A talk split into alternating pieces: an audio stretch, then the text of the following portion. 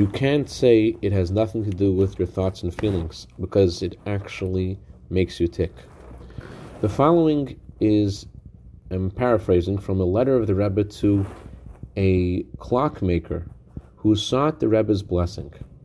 And the Rebbe advised this person to wear tefillin, and that, that will help his heart and mind and everything that's going on in his life.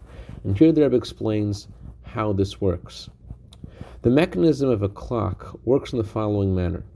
One wheel moves and causes another wheel to move, and that causes, causes another wheel to move until it reaches the wheel upon which the hand of the minutes is. And that wheel moves and causes the hand of the hours to move. And according to what the clock says, the person does what he planned to do before.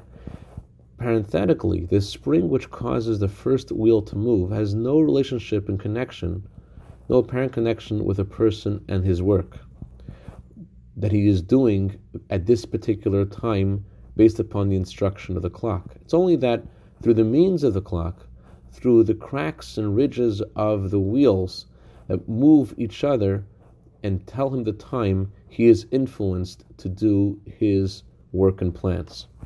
The same is also in regards to putting on tefillin.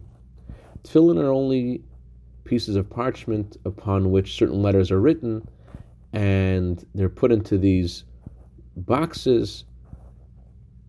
Doesn't seem to have any effect on a person's feelings and thoughts, but the truth is that it does affect a person and his feelings.